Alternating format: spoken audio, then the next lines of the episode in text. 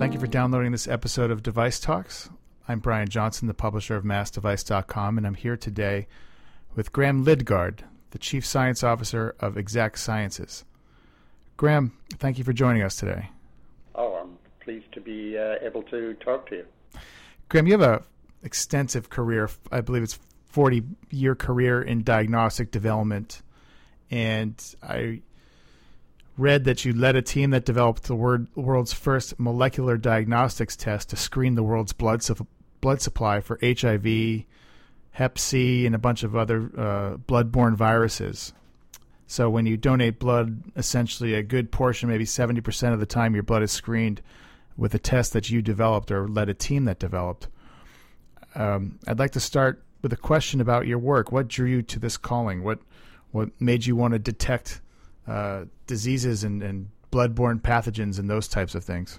Um, yeah, well, I really got excited about uh, measuring things in biological fluids uh, when I was doing my uh, PhD. I was doing it in biological chemistry and doing membrane transport, and uh, I was closely associated with the medical school and uh, just enjoyed going to the lectures about uh, measuring, um, you know, glucose and uh, calcium, magnesium, and sodium in blood, and uh, I uh, applied for a position in um, in Edinburgh and ended up running a clinical lab that was really in the very early days of immunoassay development. So we had some of the first um, immunoassays that were being uh, used growth hormone, thyroid stimulating hormone, all the uh, estrogens, and uh, I just found it uh,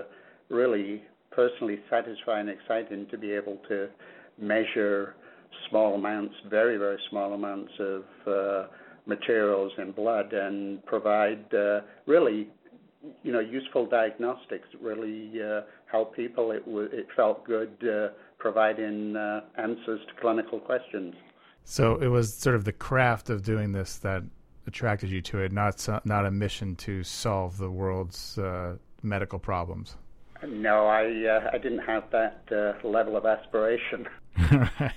and yet, and yet, you ended up doing uh, making a significant uh, contribution to that. Um, is it accurate though that when you donate blood, seventy percent of the time your blood? I, I don't know what the percentage is now. I mean, at one time it was almost uh, ninety-five percent were using the uh, Aptima um, assay uh, for uh, screening HIV, HCV in blood.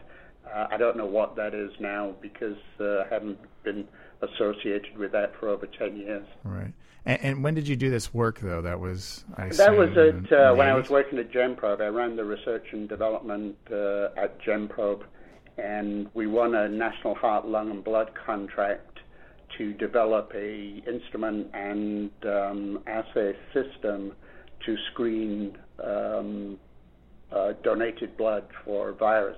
I don't know whether you're familiar with the the problem of uh, the win- what they call the window problem, which is um, it takes a while for antibodies to develop. So the current tests at the time that are still used that detect antibody can be um, 10 to 60 day window before you actually show up with antibody, mm. but you have the virus circulating and can tris- transmit it in a donation. So the wow. uh, the window period was really what the uh, uh, the National Heart Lung uh, was trying to solve, and we won the contract for that and developed the technology, and eventually won the one for organ donor screening as as well, which is really just an extension of the blood test, and um, that became a, a joint effort with Chiron. Um, Chiron marketed and sold the uh, assays, and GenProbe manufactured and developed the assays.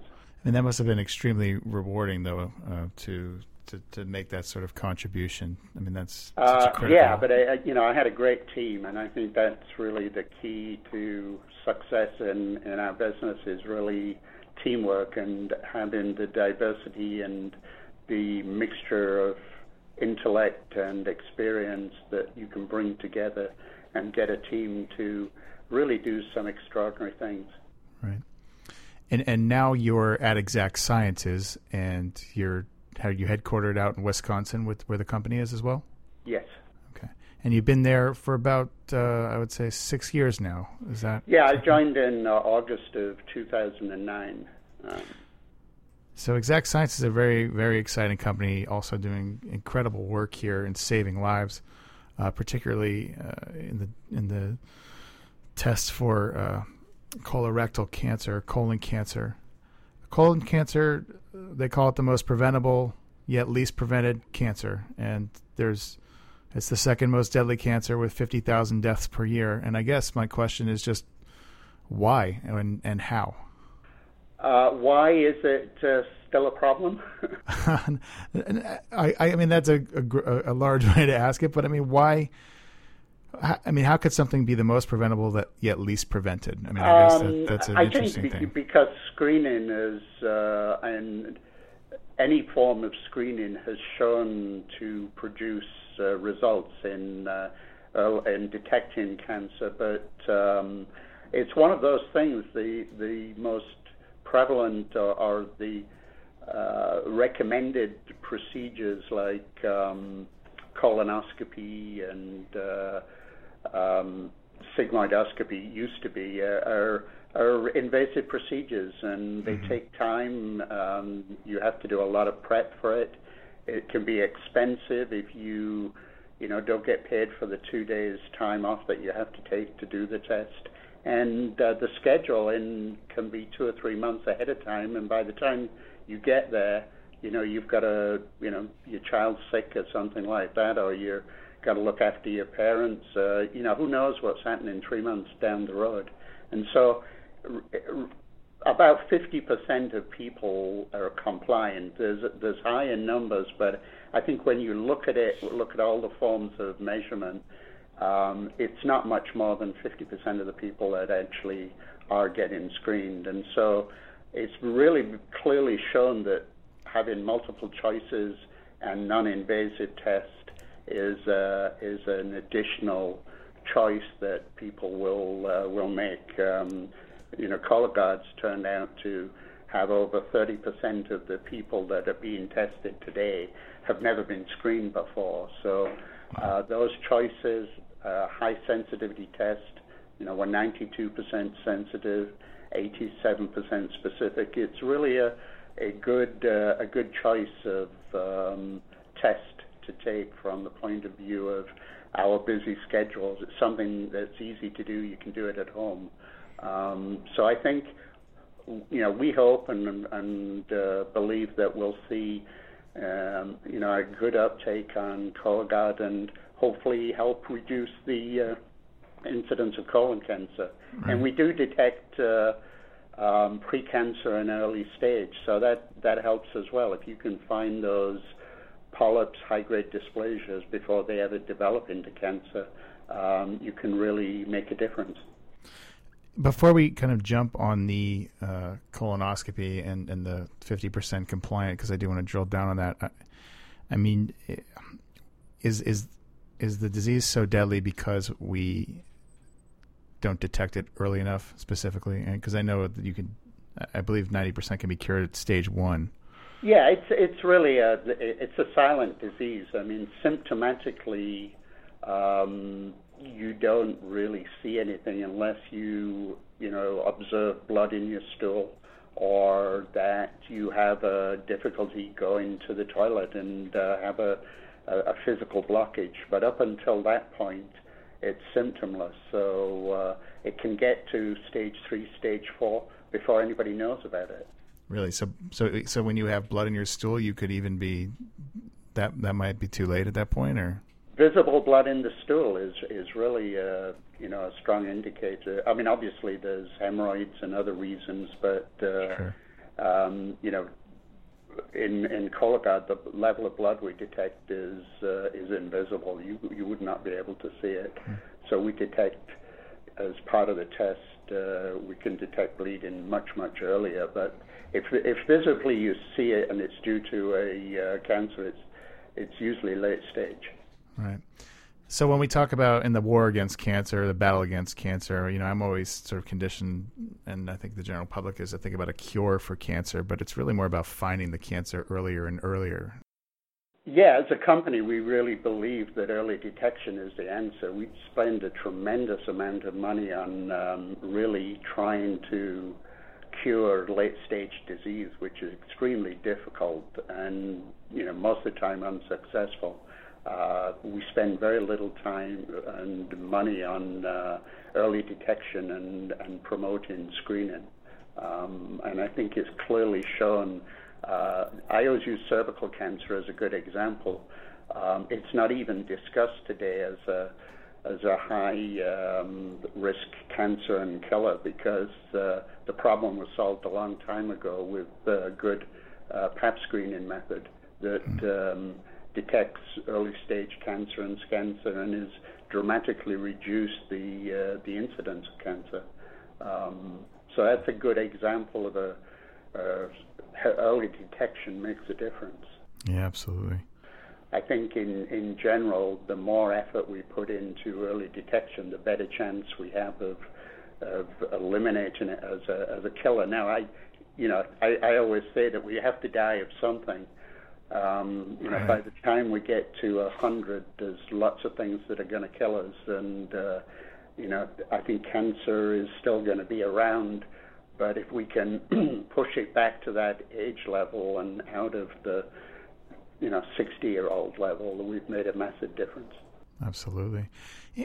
So awareness, you know, definitely that's a huge uh, challenge for you guys, um, and, and and then I think that goes back to the colonoscopy, though, because if people are aware of how prevalent this disease is and, and how much of a killer it is and how critical early detection is, I mean, are, are colonoscopies just really that bad?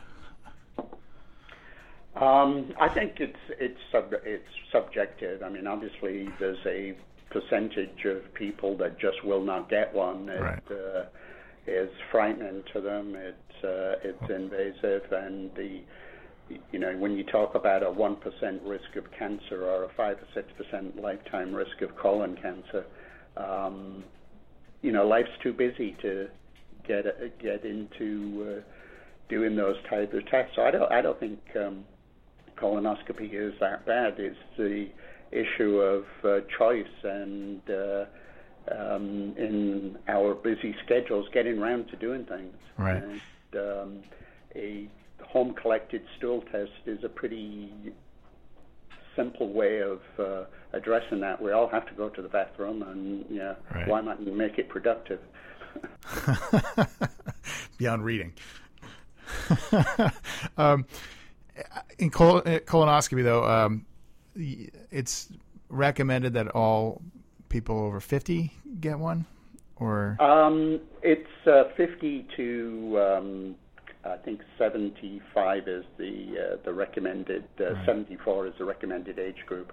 The risk of col- of colonoscopy and the um, you know the adverse effects. There's possibility of uh, bowel penetration. Um, you know, risk of uh, you know heart attack uh, in in the elderly group. Now those are very low, but uh, right. I think in general the experts have suggested that beyond that age the risks don't uh, add up to the benefits. Um, but uh, certainly over 50. So you got all these people though that they're supposed to go in and get them at 50, and yet it's 50% compliant, which is good. I mean, when you look at what I mean, I don't even. I think people follow up care after heart attacks is pretty darn low too. Uh, but uh, that's still a massive amount of the population that is opting out of a critical test that could determine whether or not they're going to detect a deadly disease or not. So that's a, a massive opportunity there. And I'm wondering when you joined Exact Sciences, I mean, you, you exact you joined the company at a pretty precarious time in its life cycle. I mean, I think in 2009 when you joined the company, stock was down below a dollar. I mean, was what? Tell me about what drew you to that to that to make that move. I know you were living in San Diego, maybe and you moved to Madison. What what drew you there? Well, I mean, there was, I think, uh, four or five people in the company at, at, that time. The company had gone through serious financial trouble with a, a clinical trial that had only delivered marginal sensitivity, and uh, the, the board, in their foresight, decided to sell off some technology and then reinvest the money in restarting the company because they really believed in the the mission of the company. And um, uh, Kevin Conroy, then CEO, had uh, agreed to take over running the company if it moved to Madison. And he, in partnership with Maneesh Arora, were you know, working with the Mayo to try and figure out what technologies and how to restart the company. And when I came, I, I saw exactly what you described. That you know, there's a big unmet need of colorectal cancer. It's something that early detection had already shown to make a difference. So how can we improve or get more people detected early? Um, personality-wise, Kevin and uh, Maneesh, I found uh, you know really great people that I wanted to work with, and I saw that there were some good biological markers that were already in the company. It was just a matter of bringing technology together in a way that would allow us to detect it with high sensitivity and precision. And you know, I'd done that before. So those three things coming together made me excited to uh, to come to uh, Madison and uh, you know build the team to develop the asset.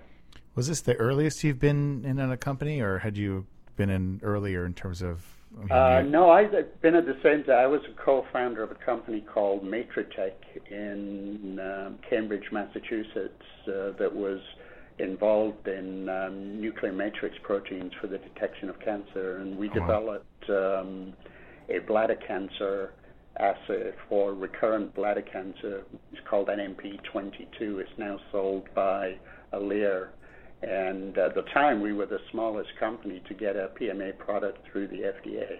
So wow. I've been in the early pieces of startup and building a team. So it, it didn't, you know, those pieces didn't concern me.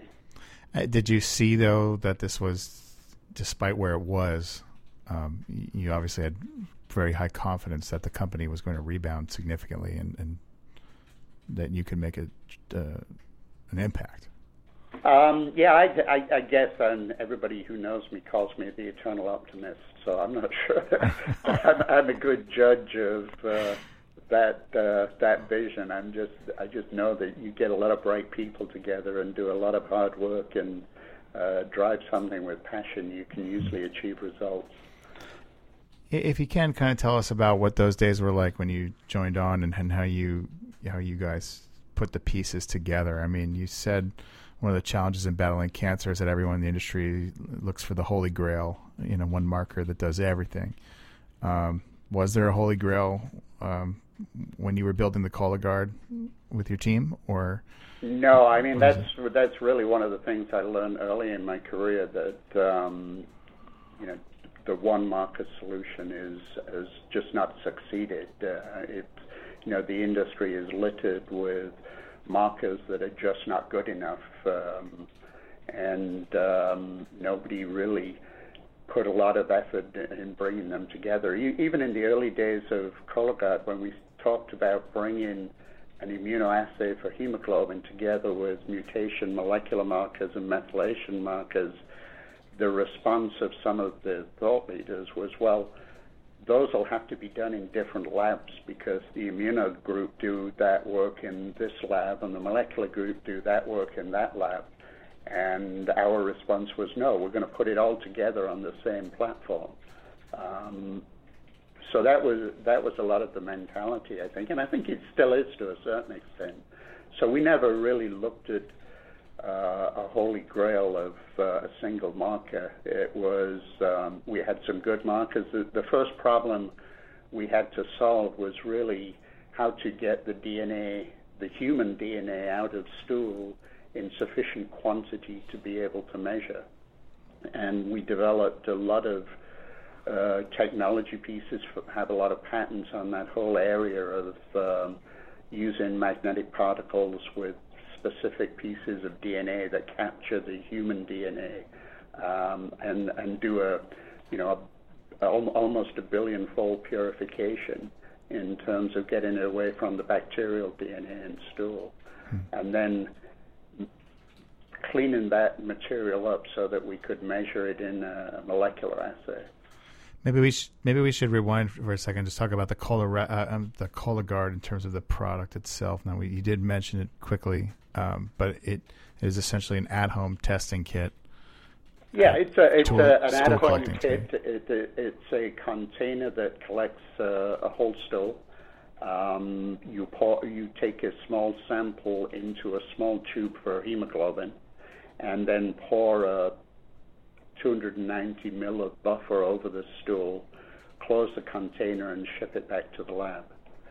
Um, at the lab, we mix that uh, container after diluting it to a constant buffer to stool amount, and then we take a approximately a, um, 50 mil, 42 mil aliquot of that material, spin it down, take the supernatant, and then uh, uh, remove inhibitors with a, a, an inhibitor removal tablet, filter out that uh, inhibitor removal material, and then we mix it with what's called a chaotrope. Uh, it's a reagent that causes the DNA to unwind and the strands to separate. And we mix that with magnetic particles to capture the DNA, heat it up to uh, 95 degrees, cool it down, and aspirate off the supernatant from the magnetic particles. So we have a machine that captures the magnetic particles and aspirates off the liquid, and then uh, we elute the DNA uh, in a completely automated process, and we do both uh, mutation and methylation, and then we do hemoglobin on the uh, original tube, the small tube that was collected separately. Um, all of those assays are run automatically, and then we collect the data through a software program and have an algorithm that weights all of the 11 markers and calculates a yes-no result. Wow. That's remarkably complex. Yeah, uh, and we we realized that early on, and that's why we we developed uh, a, an automated platform. We realized it was a little bit too complicated to run manually in a clinical lab. Yeah. So we uh, we developed a platform to be able to run the assay as well. So you said it's uh, eleven different biomarkers that you're checking against. To, to yeah, well, seven seven of them are mutations in KRAS, so they're different mutations, but it is seven individual assays that measures those mutations, and uh, and then we have two methylation markers and uh, hemoglobin, and then we have a control gene actin that just measures the uh, total amount of human DNA that we've extracted. And, and did you? I mean, uh, forgive me for being ignorant, but did you did you know that you could extract that DNA from stool? Or I mean, what are the challenges there? In terms of uh, you said there's well, bacterial DNA. There's, there's already developed some methods of extracting the DNA, but it took uh, seven days to, and it was really a complex procedure to get the DNA out. And then other people had done whole DNA precipitation and then tried to do capture. And the problem there is there's too much DNA. So um, it was known that human DNA was in the stool. very early on, uh, uh, Dr. Vogelstein at Hopkins had shown that you could detect human KRAS mutations in stool. So the, the, the problem was really figuring out how to get human DNA out of uh, and get rid of everything else and have enough to measure. And uh, we had lots of ups and downs. I mean, I, you, you asked me to describe what the early days were like, it was sort of, uh, you know, everything failed on Friday and we had solutions by Monday, and it, you know, it seemed to go on for weeks and weeks like that. Right. what a terrible day to fail, right? Yeah, that that was somehow we got into that rhythm. It was hard to break it out because I think you know, Friday became a data analysis day, so that was really the day that you knew what you had or didn't have. Right. I, I just I'm curious as to why um, the DNA from the stool is. Eh, I mean, could you extract DNA from any other part of the body and still determine the test, or is it just because of where the cancer is is rooted? No, yeah, you're absolutely right. This is where the um, the cancer is, and the adenomas. So the adenomas, these are small amounts of highly highly growing cells uh, called dysplasia that are precursors on the on the way to cancer, and uh, the, they uh, die and shed into the stool. So it's uh, a sort of a collection reservoir for a lot of that material. Very little of it goes into the body and back into the into the bloodstream or anywhere else. So it's a natural place to be able to find that material from the cancer cells. The challenge is that the normal colon is also shedding um, cells, and so we had to develop what we call the QuARTS assay, which is a very, very highly sensitive way of looking at aberrant DNA in the presence of normal DNA. Um, if you're familiar with sequencing, sequencing, classic sequencing, you're lucky if you can detect a 5% level of a mutant in, the, in a background of wild type DNA. Hmm. Um, with modern methods and PCR, that gets pushed down to about 1%, but we were able to develop technology that measured it down to 0.01%. So we were able to see these abnormal DNAs in the presence of a very large amount of normal DNA.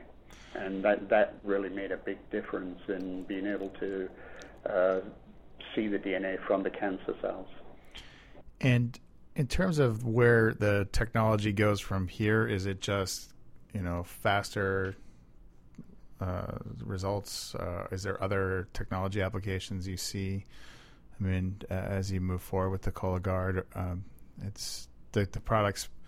I, I, think you had FDA approval 2014, uh, but I'm, I do not want to quote me on that. But so you're on the market, you're selling well. Uh, but I mean, wh- where was your challenge technologically from here? Well, we're we're looking at other cancers now and looking at what we can do in early detection. And I think you may have read that we formed a, a relationship with MD Anderson, one probably the I think this the year they were the number one cancer center in the U.S. Um, and we're looking at lung cancer.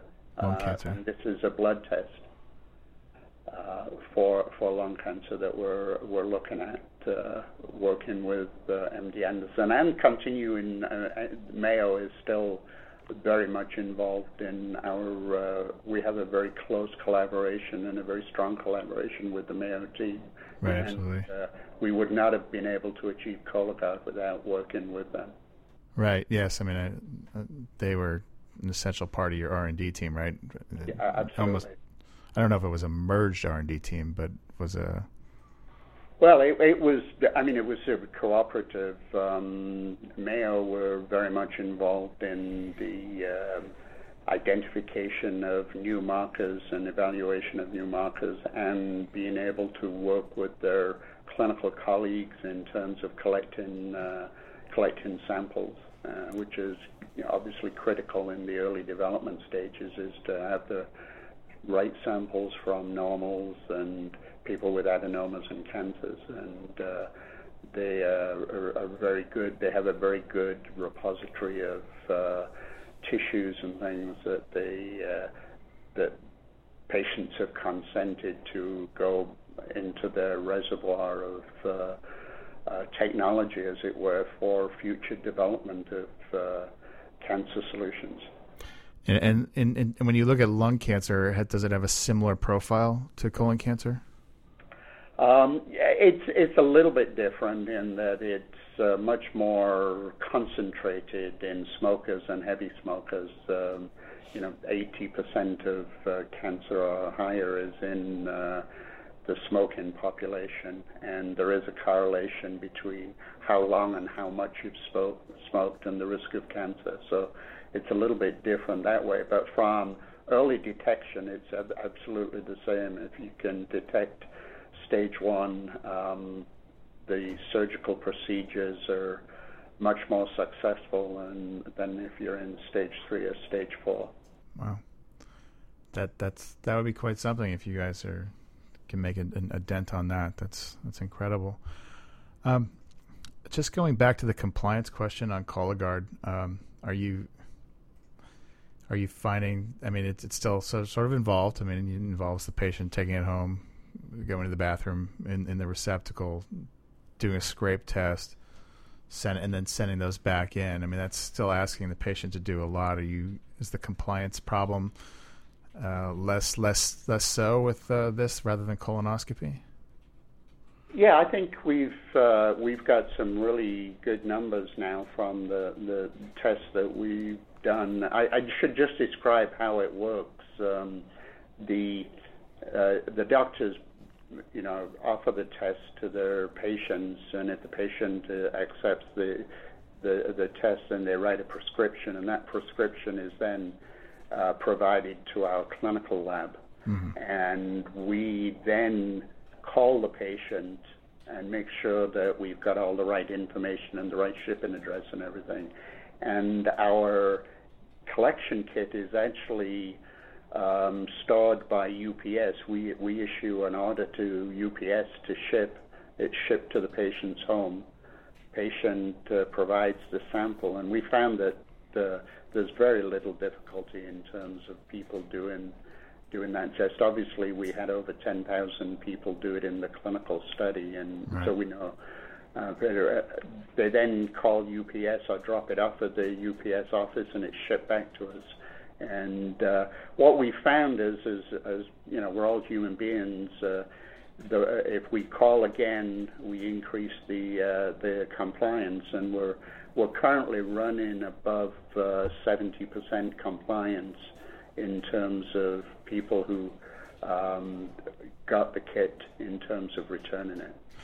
So, uh, in, in, closing here, uh, let's just chat really about who needs to take this test. I mean, is it something where y- you, uh, somebody who's scheduled to take a routine colonoscopy should say, "Hey, have you heard of this Cologuard test? I'd prefer to take that." uh, or is it really for people who might have genetic risk factors? Um, maybe you could just help us understand who needs to be. Who needs to be yeah, I, I, should make it clear this is nothing to do with genetics, and there's no genetic information provided. This is, you know, DNA from an abnormal uh, cell. Um, yeah. But from it's it's really an asymptomatic. Anybody who is eligible for screening um, between the ages of 50 and uh, 75 for CMS or older if their doctor decides that it's appropriate and there's low risk. And then it's a choice. They, they have a number of choices. The doctor goes through those choices with them and they choose the one that's most appropriate to their lifestyle or um, risk uh, uh, background.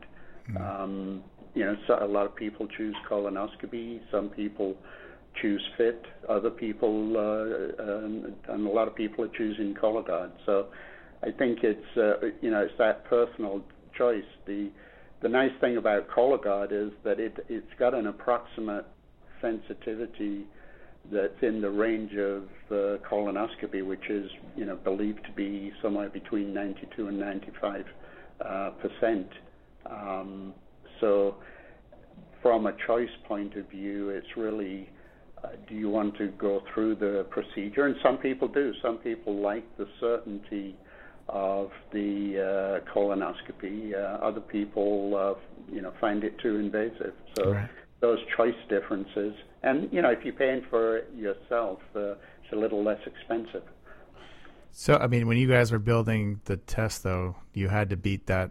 You had to get into that ninety percentile in order to be a real clinical viable alternative? Do you think? We believe so. That was our our target was um, you know greater than we, our goal was greater than 85 percent sensitivity and 90 percent specificity. The numbers came out a little bit different, but we were higher in uh, sensitivity and a little bit lower in specificity. Um, but uh, we believed we had to be up there, and we designed the assay to be at that uh, sensitivity level. Yes. That's quite remarkable. Then that's a high bar to achieve. It's at least it seems like from the outside. I mean, you're in the space. Is that high? to achieve on a test? Yeah, yeah, it, it was a it was a challenge, but the combination of uh, of markers, each from a really a different biochemical pathway, uh, the biochemical pathway of uh, methylation, abnormal methylation, mutation, and bleeding are, are quite different, and so they work cooperatively together. And then just one final question in terms of your career, you've had a, a terrific career. Where do you place this these last six years in terms of uh, the impact you're making, the uh, fulfillment you feel from it? Oh, I I would say it's uh, it's really right up there. I mean, from the you know just from the personal sense of achievement, uh, what we've done as an organization, what we are doing as an organization, and will do in terms of making a difference in cancer, and uh, you know underneath it all, there's a little bit of a selfish thing. It was a lot of fun, and it still is a lot of fun. Yeah, it sounds like it. Sounds like you guys don't take it. Uh, I mean, you take the mission very seriously, but you, you still can say stuff like you know pooping in a bucket and all these. Yeah, yeah. Enjoy. I think we've we've heard every possible combination of poop jokes. well, maybe maybe that we'll share that one for the next podcast. Well, thank you so much, Graham. This has been uh, terrific, and I wish you guys the best of luck in this mission and uh, in the next endeavor with MD Anderson. Thank you for joining us today. Well, thank you.